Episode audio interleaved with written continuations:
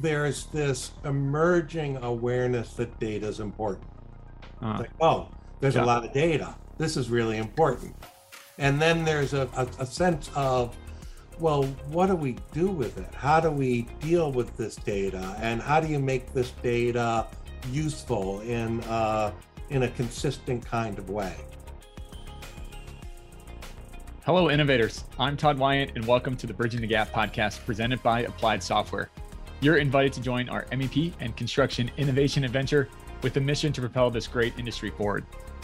I am joined once again by Dan McCarthy. He's the CEO of Dodge Data and Analytics, North America's leading provider of commercial construction project data, market forecasting, and analytics services and workflow integration solutions for the construction industry. Welcome back to the show, Dan.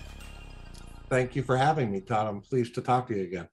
Yeah, it's great to have you back. And we are excited that you're going to be one of our uh, main feature keynote at, at MEP Force on August 30th, kicking the whole show off.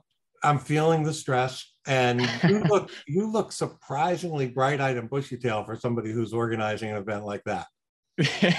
I, uh, I, I don't sleep, and it's a lot of caffeine is is the trick. I know crash hard come September. I bet. No, I'm really looking forward to it. I'm looking forward to hearing the other speakers as well. Yeah, absolutely. Well, the, the theme of the show this year is indestructible, and would love to start there. well, what does what does that mean to you for the MEP trades? Wasn't that like a, an aircraft carrier during World War II, or maybe, maybe. Hey, we are we are strong and proud, just like that. Then the um. So what what made you pick that? What made you pick that theme? What did that like what about that theme resonated at this moment? Yeah uh, well, a couple different things. I i love the word the indestructible. There's so much mm-hmm. just like power and kind of grit to me behind that. And then it was a we wanted to create this kind of balancing a- approach of the last 18 months have kind of rocked everybody's world as that's an understatement. I, I, for sure. uh, but the the trades have proven that they have been indispensable. I mean, they, you don't build a building without MEP, and so they're indestructible in the construction process. But then looking out towards the future, we are incredibly hawkish on yeah. the trades and the role of the trades. And so, you know, I, I think uh, indestructible again going forward. It's it strikes this really cool uh, nod to the past, but also a hopeful, optimistic tone of where I think the industry is going. Is that the, the MEPs are their day in the sun is here. And what I what I find really intriguing about the word indestructible is that it it's there are lots of different ways to be indestructible and indestructible is a word that that connotes a kind of force to it you can't break this and you like think of something like a like a rock or a piece of granite.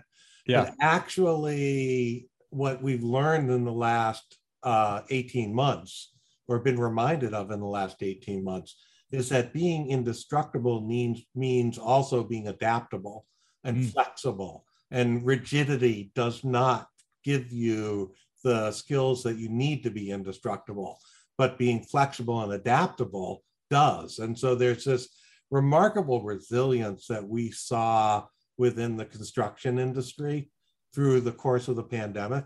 Mm-hmm. Um, you know, it's it, it's it is one of the industries that didn't miss a beat in during the midst of COVID, and reinstituted a series of uh, workplace safety measures to keep everyone who is working on the job site safe and as I've gone from work site to work site, um, I, one of the things that I've been so impressed by is the compliance, just how many people during periods where they need to be wearing masks are wearing masks, during, during periods where they need to be practicing safety protocols or practicing safety protocols. And um, it's just amazing. The construction industry did not miss a beat during the course of the pandemic, while all kinds of other industries ground to a halt. Yeah, I, I love the, the flexibility aspect that you brought into there. I, it's uh, it's been cool hearing how people are interpreting the the indestructible theme, uh, and I I think that the flexibility is, is a great point to, to bring out. It's the the bend don't break mentality, which construction has that grit to to bend don't break. I also think it's interesting over the the course of the last 18 months, you know, construction has this false perception that they can't change and that they don't adapt quickly. Mm-hmm. But yet they proved that that is incredibly wrong, that they did change and they did adapt when they had to, and they were able to embrace these new technological workflows and processes when they had to. So I've I've told this story a couple of times. I may have shared it with you. It was we, you know, think about think about our world. We're we're we do business with 40,000 different firms around the US. Yeah. And those firms are a wide range of participants in the construction industry from big building product manufacturers and rental companies all the way to uh, a specialty trade that services one city or one geographic region. So last March, we lost contact with 40,000 customers overnight. Like where'd they go? How are we going to have, how are we going to talk to them?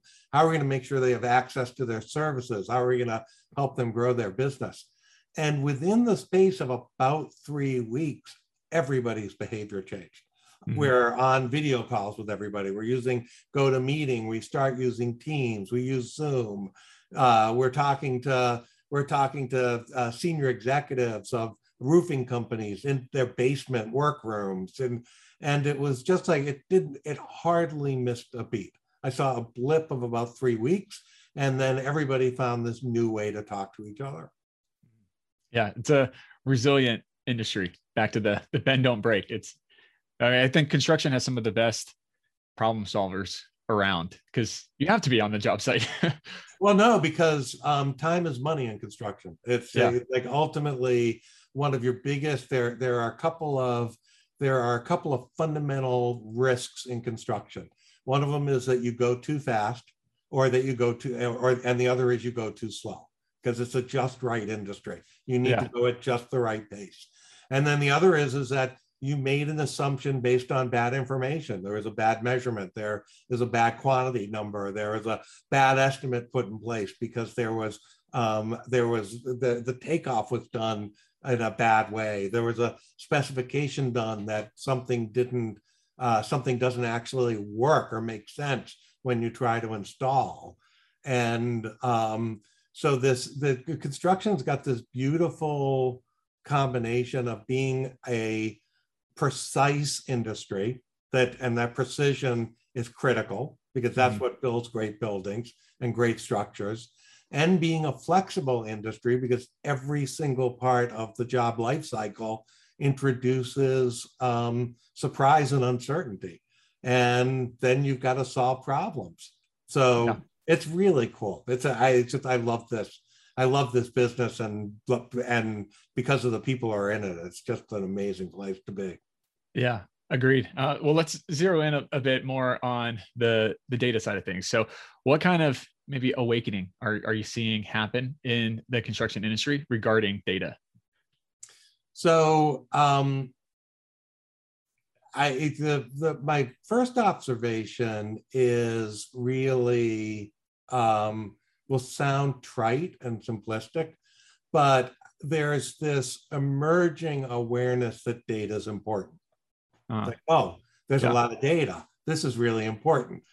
And then there's a and then there's a a, a, a, a sense of well, what do we do with it? How do we deal with this data? And how do you make this data useful in, uh, in a consistent kind of way?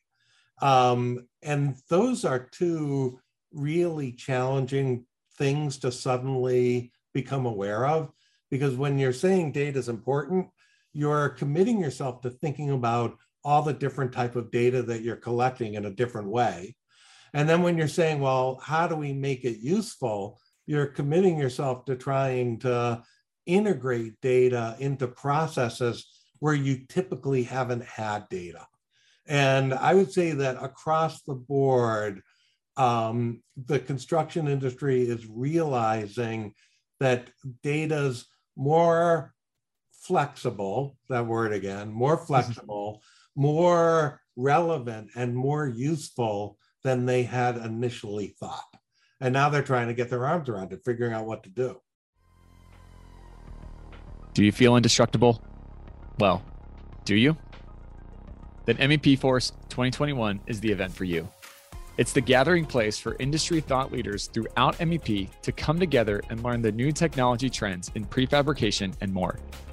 The best part is that it's all industry led and driven, meaning real people from the trades will be leading the almost 70 breakout sessions. So you will be getting real life, practical examples and use cases to take back and implement right away. This year, we'll be having some in person networking events in Atlanta, Austin, and Denver. Excited to see people in person. Go over to MEPforce.com to claim your edge today and use promo code BTG to save almost 50% on your ticket. Looking forward to seeing all my innovators at MEP Force. Yeah. So how do you then help mitigate the the feeling of the floodgates opening and it's information and data overload?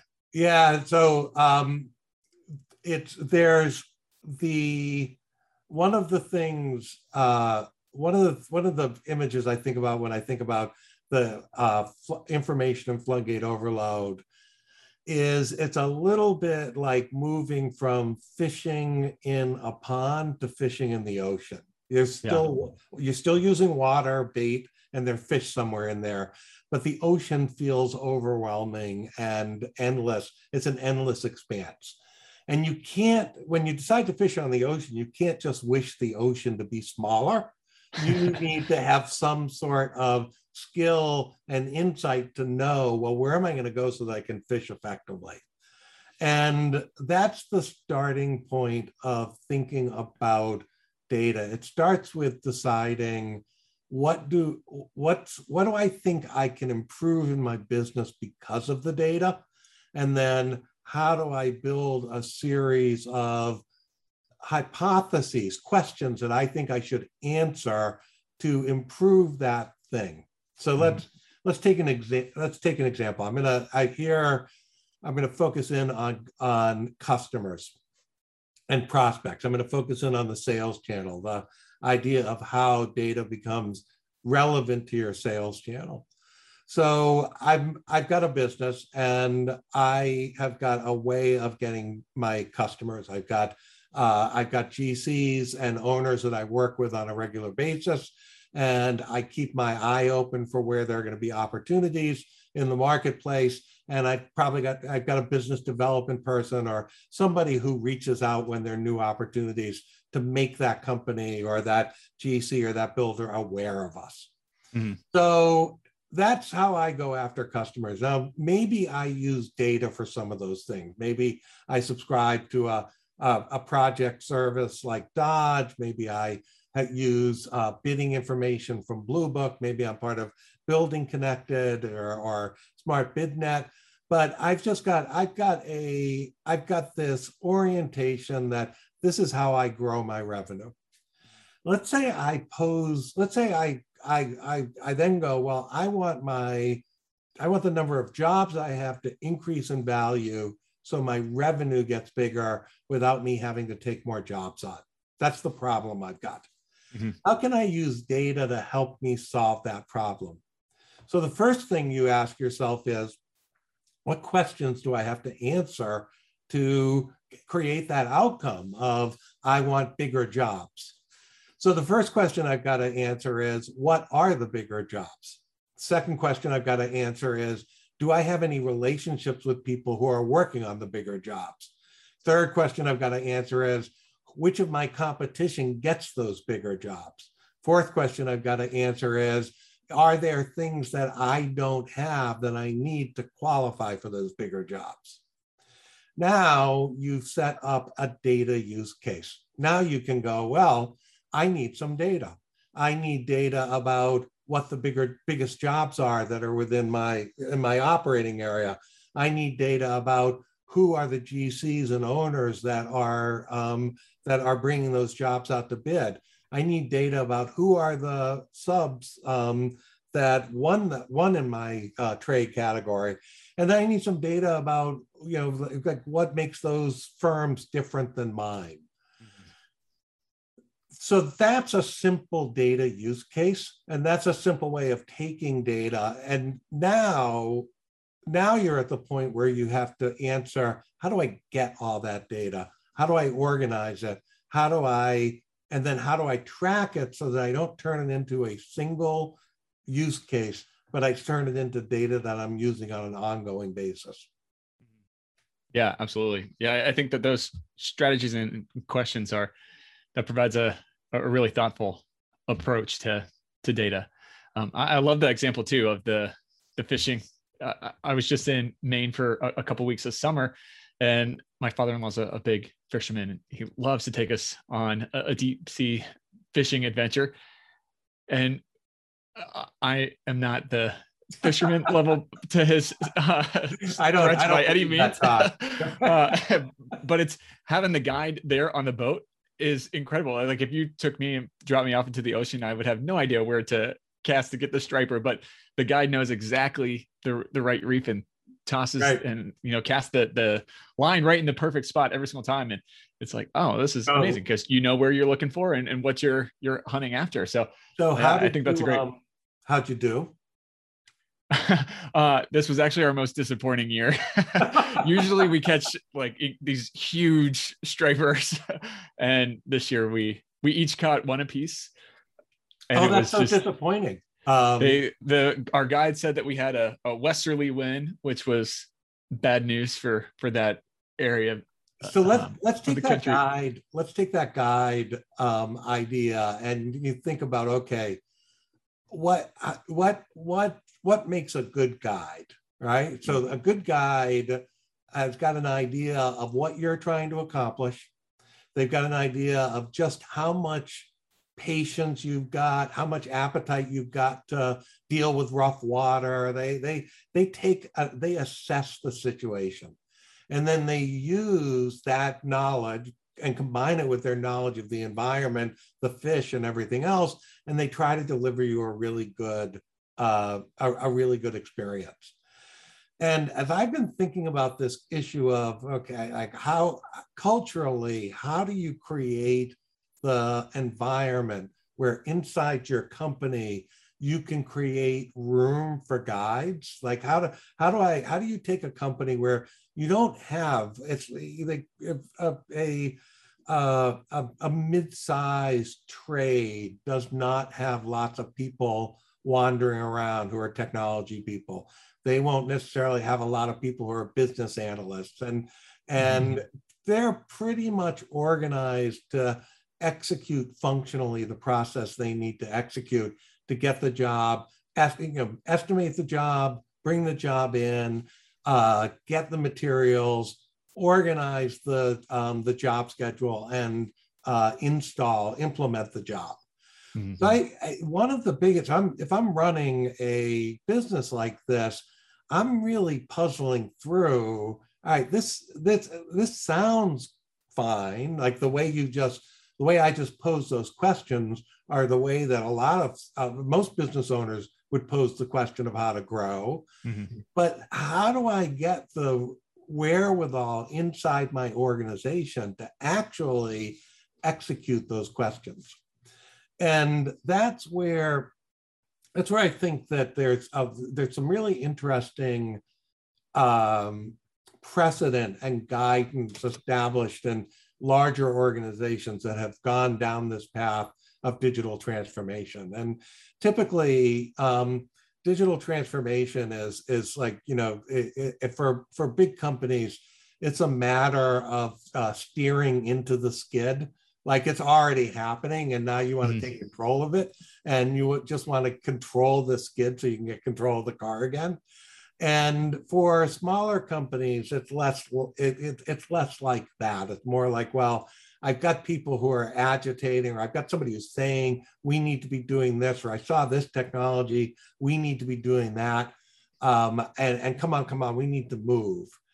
But what's interesting about the, the successful digital transformations at larger companies is there are two key things that they have uh, come to realize.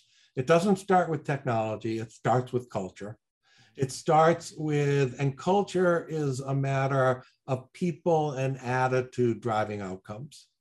And so you're, you've got, you've got to feel confident that you've got space for somebody to have that, to guide that question of here's what we want to do, what questions do we need to have answered, and then how do we go get the data to get that question? And what was striking in one study that I think Altimeter Group did um, was that when they went out to companies and asked, you know, when you're hiring into a digital transformation, are you hiring a lot of people with new skills? Are you hiring a few people with new skills and putting them in uh, one or two critical places? Um, or are you trying to take people with old, old skills and transform them? The most successful digital transformation uh, culture shifts are when companies hire a few people who've got these digital skills and put mm-hmm. them into uh, critical places where they're able to be a collaborative participant in defining the problem that's trying to be solved. Mm-hmm. And so, what's that mean? It means hiring one person who can think like a data scientist. Um, it's and but making sure that they also can talk like a they can talk about the business and they can ref, define they can think holistically enough to help participate in a discussion about what business problem do we want to solve Autodesk Construction Cloud helps specialty contractors work more productively every day.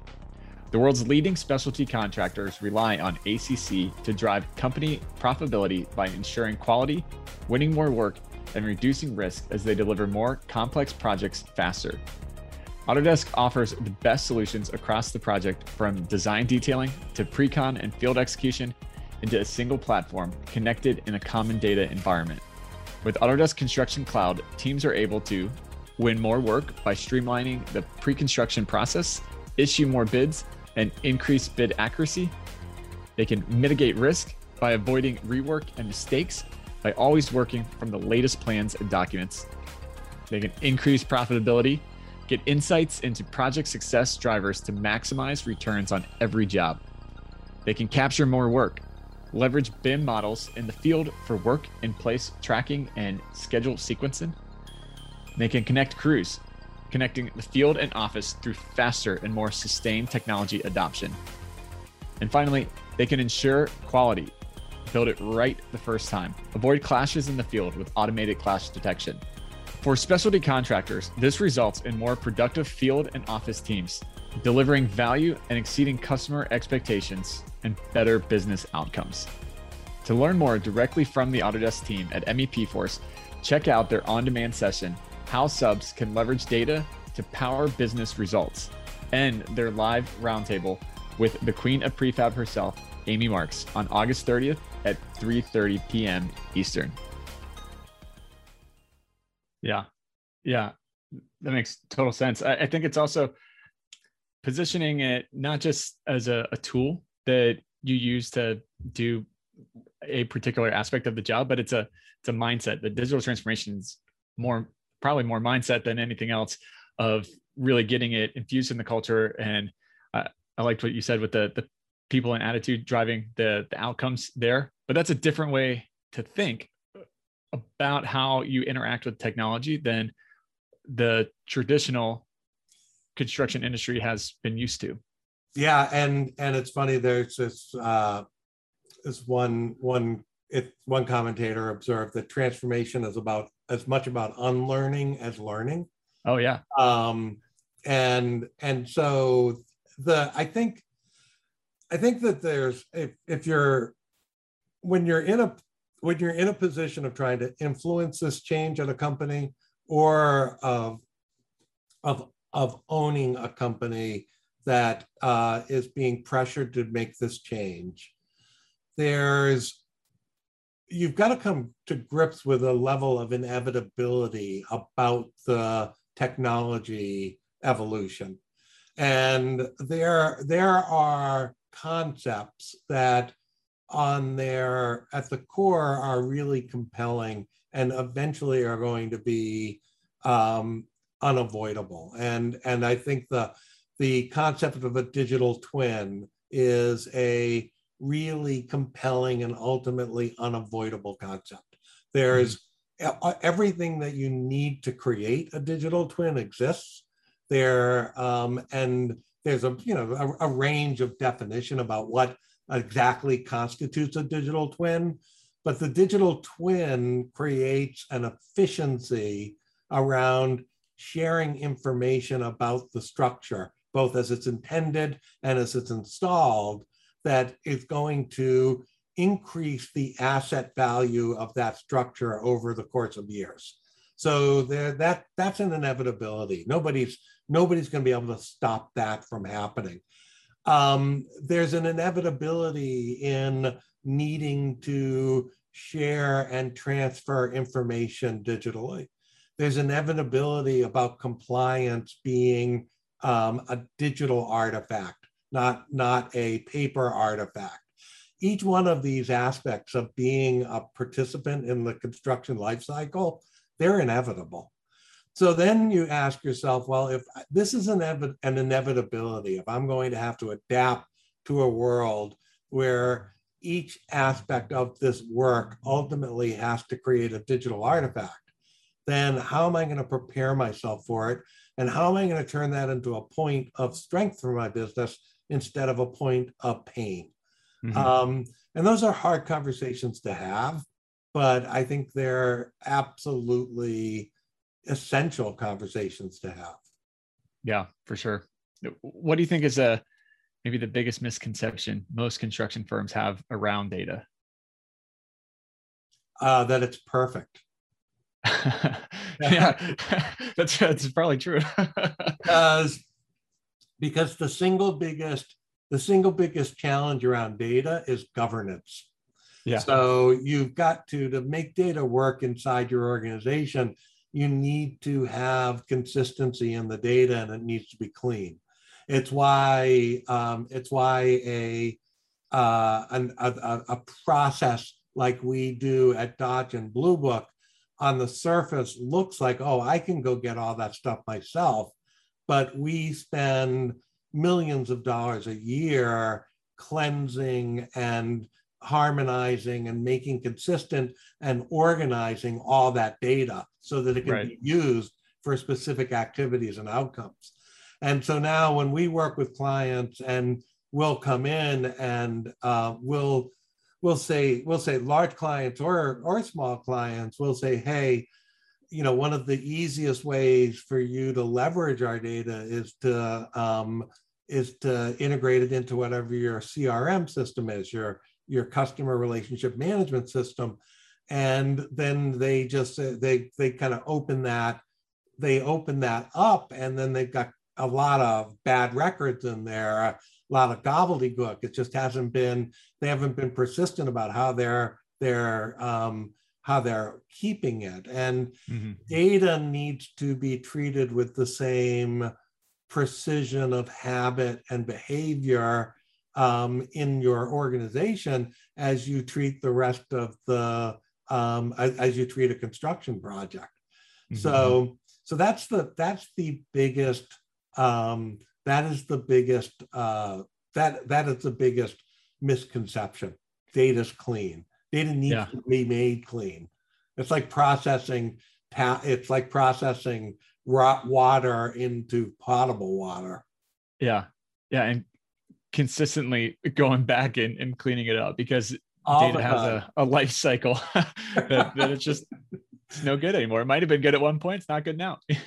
Yeah, no, we we we have these systems built where we put a new contact into our system and it looks like it, it and it looks like another contact, an exception pops up.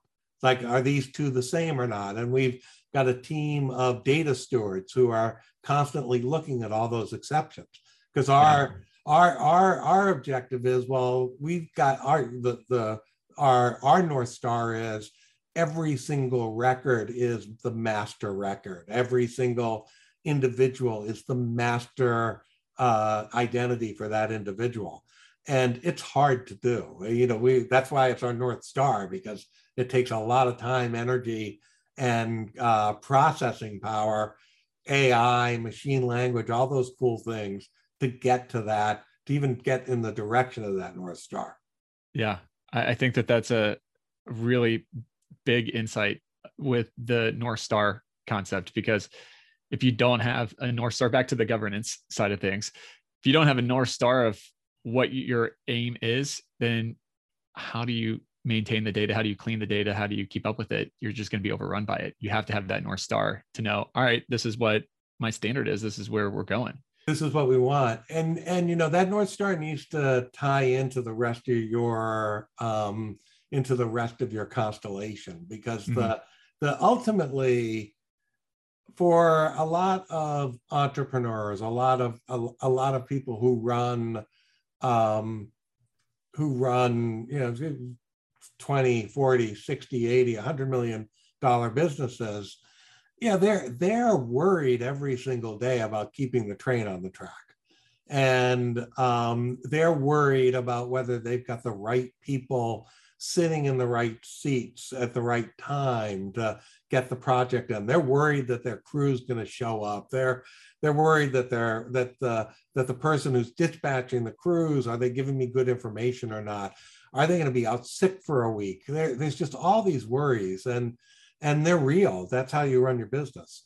But the the the the way to drive this eh, this transformation, the way to figure out how to harness data in the digital transformation is to start with well what do i want my company to do what's mm-hmm. next mm-hmm. where what and and it's it, sometimes it's even a matter of of going like how do i figure out how to articulate what i want i that example i used at the beginning i want to we want to get bigger jobs so we get more income without having to staff up our resources that can be a pretty that, that can take a two hour conversation to get to and so you want to drive your digital transformation. You want to figure out how to make your data work.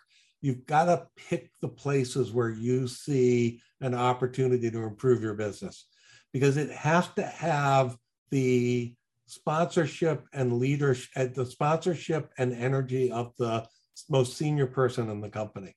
And the most senior person in the company is going to be motivated by results, not by theory and that's the and that's where these transformations in mid-sized companies will often fall apart. The bridging the gap podcast is brought to you by applied software. With solutions for the modern project applied software is on a mission to transform industries by empowering clients and championing innovation with real world expert consultants. Their comprehensive array of solutions for aec mep and manufacturing has a singular focus helping you achieve higher performance. With software, training, support, consulting, and custom development, Applied Software has you covered. Visit ASTI.com and let them know we sent you. What do you think that the next big kind of innovation wave that's going to come to the industry is going to be? You know, I'm I'm really interested in how video gets used you know i think i i, I this is this is an existing technology but i'm i'm most i'm most intrigued by how existing technologies expand and get leveraged into generating efficiencies. And you know we've just had a year where everybody's uh, kind of standardized on video calls. And in fact if somebody says to you hey i'd rather talk on the phone than on video it's like well what are you talking about so now you get to an interesting, uh, you get to the interesting uh, point of, of uh, you know, the I've got a problem. I'm on the job site. I've got a problem. Here's the plans. Who's the person we need to talk to to solve this problem? Uh, how do I show this problem to them? What what do I need to be able to capture in video that will show that problem? If you think about it, video is good in two dimensions, it gets challenging in three dimensions. Somebody tries to show you the inside of a motor, it's hard to figure out exactly what you're looking at. The mm-hmm. directions with uh, between between uh, you know, it's like somebody you showing somebody something and they say, no, move it a little to the left and you move it a little to the right. And it's just like simple stuff like that. But like, okay, so how are we going to work through that in a way that you can be on a job site, you can have a problem in an installation, you can uh, you can take uh, you you can video that problem, and then that takes you to a, a, a, a it, that you can send it to somebody. They give you an answer. You can get to you can get to somebody at the architecture firm or the engineer who specified that and go, this doesn't work. What do we do? How do you how do you reduce the problem solving cycle by getting more immediacy of each of the participants in that value chain. Um, that's what I think we just opened the door to this last year. And um, and it's something that could be really, really valuable. But the technology that we're working with right now isn't quite adept enough to get you where you need to get. Yeah. Yeah, I think that's interesting. I, the power of video too, I think it has allowed people to be more intentional that everybody doesn't necessarily have to be on the job site for every single problem or, or question that comes up. It, that circling back on the intentional part, there are times where you need to be, but now you can, um, you know, you can determine that easier. That you can look at a, at a video and be like, oh no, I probably need, need to come in. No, no, I can see it perfectly fine from here and do this. Um, so I think that video power is, is pretty cool. Yeah think about think about um think about an end end of day an end of day video diary of where they are. That get uploaded get sent back into the office.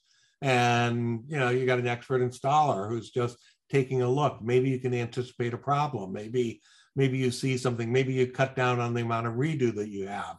It's it's uh the some of the most powerful solutions come from using uh, simple existing technologies and adapting them to the problem that you have.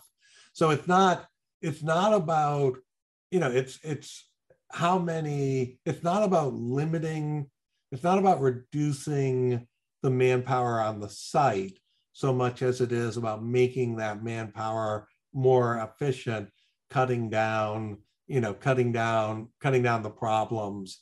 Um, you know the the the other things the, the, where my mind goes is always about it always to uh, where are things on the where are things? You know like where are they? I've got i've got a uh, i'm i'm i'm putting in a dog park. I'm waiting for the fence. The fence is back ordered. Where is it exactly? Who knows where that fence is is it yeah. on a container somewhere is it really two weeks off or is it a week off um, put a little tracking device in that fence that beams up to a satellite that I, as the subcontractor, can see where it is. Oh, it's off the coast of Alaska. It's not going to get here for 10 days. I'm not, I'm not going to put, I'm not going to hold my crew for that. I know I can put them on a 10 day job. It's, it's little stuff like that that creates efficiencies that each one of those efficiencies say, say I think I've got think I say I think I've got the fence due in seven days. I've got a crew that's going to be doing that install. I got another job that comes in that's going to be a 14 day job. What do I do? Do I send the crew out to do half the 14 day job? Wait for the fence to come in? Do I put another crew on that? Do I send this crew out to do maintenance? And then, oh, damn, the fence didn't show up for 14 days. I just blew, I just added 25% of expense that I didn't need to have. You yeah. can squeeze that stuff out of your business, then you start making money. And that makes you get excited about the power of these little technologies. Yeah, absolutely. Uh, well, how do people find out more information on Dodge Data and Analytics? Yeah, you just um, come to construction.com or go to thebluebook.com and you'll find a lot of different resources that will help you get access get access to data and uh, that will help you grow your business and that will give you an opportunity to um, promote your own business to general contractors and facility managers and suppliers and owners that are looking for uh, business partners. So, Todd, as always, it was fun. Yeah, likewise. I enjoyed the the conversation, and I'm looking forward to hearing more of it at, at MEP Force. I am too. I'm looking forward to sharing it. Thank you a lot. Yeah, thanks so much, Dan. And now it's time for my Todd takes from this episode. First take.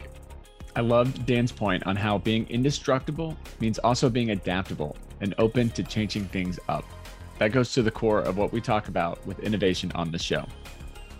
Second take, relating the indestructible mentality to how we approach data, it is more flexible, relatable, and useful than we realize if we have good governance and a rock solid North Star. It's important to have that North Star on how to use and leverage data. And finally, Dan mentioned that technology adoption and digital transformation starts with a good culture. The transformation necessary to harness the power of data is more mindset than anything. It requires us to shift our perspective and be willing to sometimes unlearn more than we learn. Thanks for listening to this episode. If you are interested in learning more, you can visit our sponsor, Applied Software, at asti.com for more information. You can listen to this podcast anytime by simply going to Apple Podcasts, Spotify, or wherever you listen to podcasts. Also, be sure to check out our website, bridgingthegappod.com. As always, I'm Todd Wyant, thanking you for joining us on the Bridging the Gap podcast. Keep innovating. Bridging the Gap is directed and produced by Todd Wyant, edited and produced by Eric Daniel. Bridging the Gap is an applied software production. Copyright Applied Software 2021.